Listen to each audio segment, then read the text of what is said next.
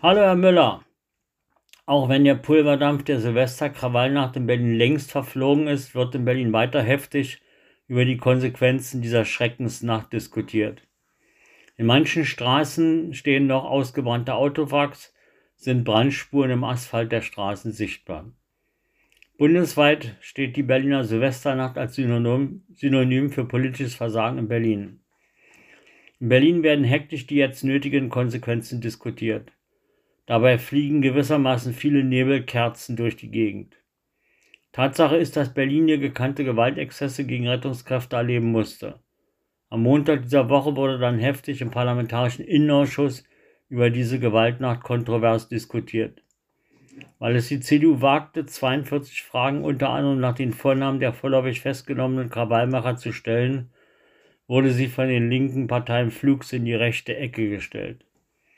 Diese Form politischer Zensur durch Grüne, Linke und SPD machen nachdenklich. Wird hier schon der Versuch der Einschränkung der Meinungsfreiheit unternommen? Immerhin diskutierte der Ausschuss mehr als vier Stunden über die Silvesternacht. Dabei musste unter anderem die Polizei einräumen, zu wenig Polizisten eingesetzt zu haben. Man habe die Lage anders eingeschätzt, als es dann kam. Diese Nacht war keine Glanzleistung der Berliner Polizeiführung.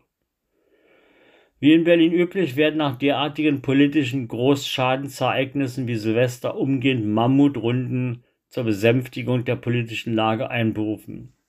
Berlin versuchte sich sofort die regierende Bezirksbürgermeisterin, die regierende Bürgermeisterin mit einem Gipfel zur Jugendgewalt in Wahlkampfszene zu setzen. Am Mittwoch fand dann unter großem Tamtam -Tam der Gipfel zur Jugendgewalt im Roten Rathaus statt. Als Ergebnis kann man festhalten, es wurden mal wieder die zügige volle Härte des Gesetzes für Gesetzesbrecher gefordert, ohne zu sagen, wie das gehen soll. Andererseits gab es eine verklärte, sozialromantische Diskussion über abgehängte Kids und Perspektivlosigkeit von Jugendlichen mit Migrationshintergrund. Insbesondere für diese Jugendlichen sollen Projekte in zweistelliger Millionenhöhe aufgelegt werden. Der Euro-Aktionismus soll Berlins Silvesterwunden heilen. Der Finanzsenator erklärte zu dieser Ankündigung der regierenden Bürgermeisterin zurückhaltend, aber erst müssten geeignete Maßnahmen identifiziert werden, um Gewaltausbrüche zu verhindern. Die Auswirkungen der Silvesternacht wurden dann doch am Donnerstag auch im Berliner Abgeordnetenhaus, wie nicht anders zu erwarten, heftig kontrovers diskutiert. Heftige Kritik an der Silvesternacht kam auch, unbeachtet durch die linken Berliner Medien, von Berlins Oberstaatsanwalt Knispel, dem Vorsitzenden der Vereinigung der Berliner Staatsanwälte, der daran erinnerte, wovor die mutige Jugendrisserin Kirstin Heising am 28. Juni 2010 kurz vor ihrem Suizid öffentlich warnte. Die Gewalt im Migrantenmilieu müssen wir ideologie ideologiefrei angehen, sonst schaffen wir das nicht. In zehn Jahren ist die ganze Stadt kaputt. In ihrem Buch Das Ende der Geduld mahnte sie schon damals an, konsequent gegen jugendliche Gewalttäter vorzugehen. Knispel kritisiert Giffey, die nach seiner Meinung die von ihr verantwortete Wirklichkeit bewusst ausblende. Dazu gehöre, dass sowohl Polizei als auch Justiz eklatant unterbesetzt sind und deshalb zur Erledigung der ihnen gesetzlich obliegenden Aufgaben schon längst nicht mehr imstande sind. Und an die Adresse von Giffey gerichtet berichtete er, in weiten Teilen der kriminalpolizeilichen Sachbearbeitung in Berlin herrscht Land unter. Sehr deutlich sagte Knispel im Focus Online-Interview, Giffey befindet sich mitten im Wahlkampf. Kein Wunder, dass sie nach den dramatischen Silvesterereignissen einen harten Ton anschlägt und versucht, auf dem Feld der Sicherheit zu punkten. Wie glaubwürdig das angesichts ihrer Vergangenheit ist, müssen die Wähler entscheiden. Wie möglicherweise die Wähler entscheiden würden, sagt eine aktuelle Meinungsumfrage, wonach die CDU mit 22 Prozent die Nase vorne hätte. Auf Platz 2 lägen SPD und Grüne mit 18 Prozent gleich auf. Die Linke sieht man wie die AfD bei jeweils 12 Prozent.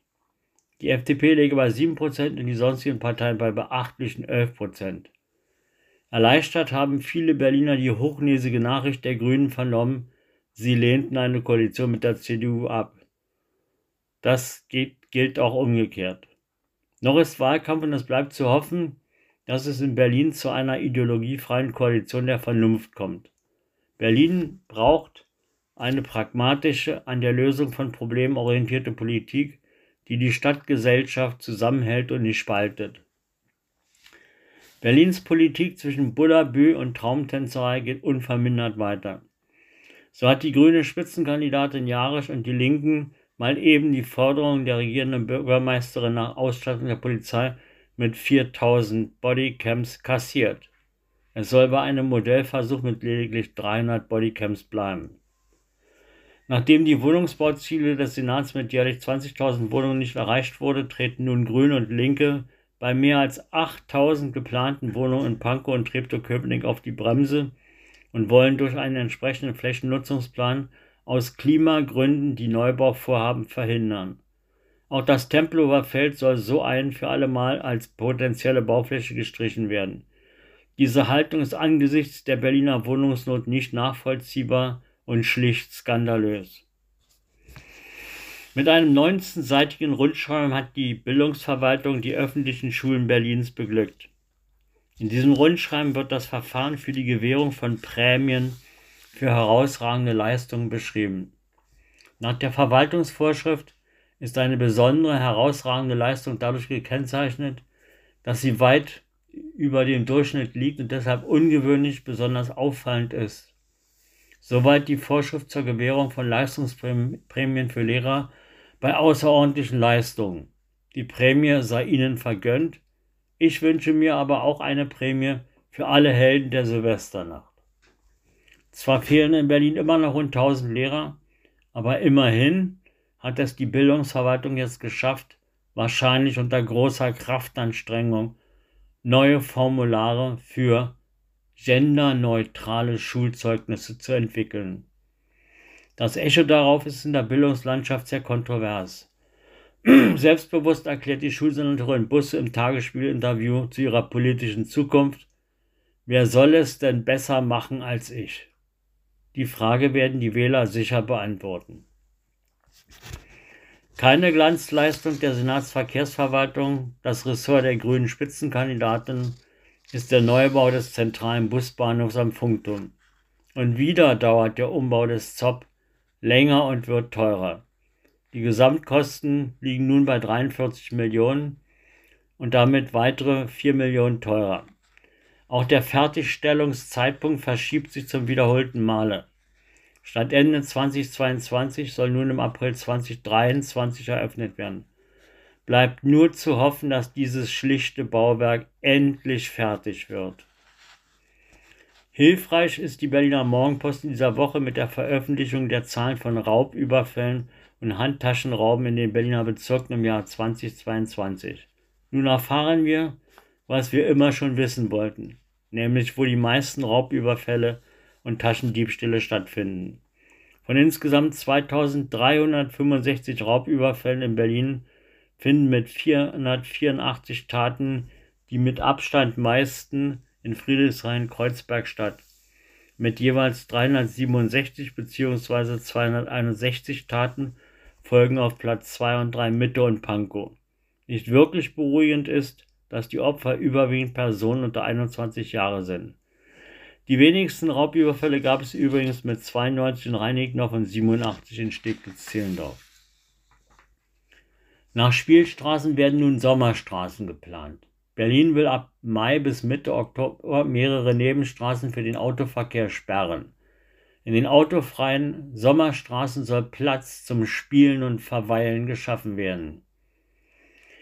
Mehrere Bezirke wie Tempelhof-Schöneberg, Mitte, Friedrichshain-Kreuzberg und Charlottenburg-Wilmersdorf haben schon Interesse an der Einrichtung von Sommerstraßen angemeldet.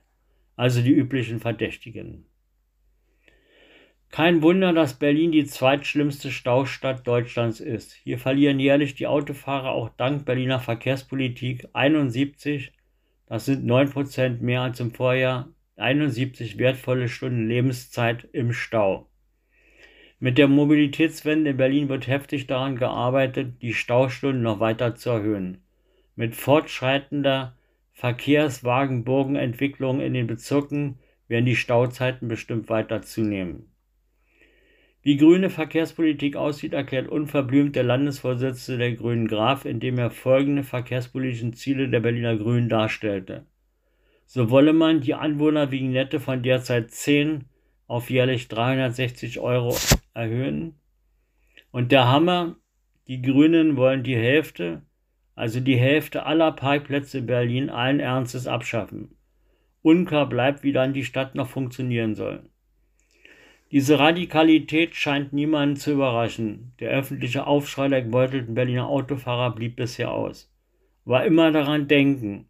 Wahltag ist Zahltag. In der Nacht von Donnerstag zu Freitag zeigten sich in Mitte, dass in Berlin nicht nur Probleme mit jungen, gewaltbereiten Menschen mit Migrationshintergrund hat, sondern auch mit jungen, randalierenden deutschen Linksextremisten, die ihre Solidarität mit Lützi erklärten. Etwa 200 Randalierer zogen randalierend durch die Rosenthaler und die Neue Schönhauser Straße und haben dabei die Schaufenster von 26 Geschäften mit Pflastersteinen beworfen. Es wurde auch ein Polizeigebäude in der Brunnenstraße mit Pyrotechnik beschossen. Und zum Abschied etwas Versöhnliches. Seit vielen Jahren ist das Tokio-Haus in der Brandenburgischen Straße 30 ein Gourmet-Tempel für Freunde des japanischen Teppanyaki dass an Teppanyaki-Tischen vor den Augen des Gastes frisch zubereitet wird. Für den Aufenthalt im Tokio-Haus sollte man Zeit mitbringen und die Speisen entschleunigt genießen. Ein Teppanyaki-Menü besteht aus sieben bis zehn kleinen Gängen und beginnt in der Regel mit Sushi und einer feinen Miso-Suppe. Dabei werden die Speisen in teils akrobatischer Weise am Tisch frisch zubereitet. Das Tokio-Haus bietet Menüs in unterschiedlichen Geschmacksrichtungen, von Fisch bis Fleisch oder vegetarisch an. Am Ende eines ausgiebigen Menüs sollte man den landestypischen Sake-Schnaps probieren. Also direkt in Berlin, feinste japanische Küche. Guten Appetit. Ich wünsche Ihnen eine angenehme Woche.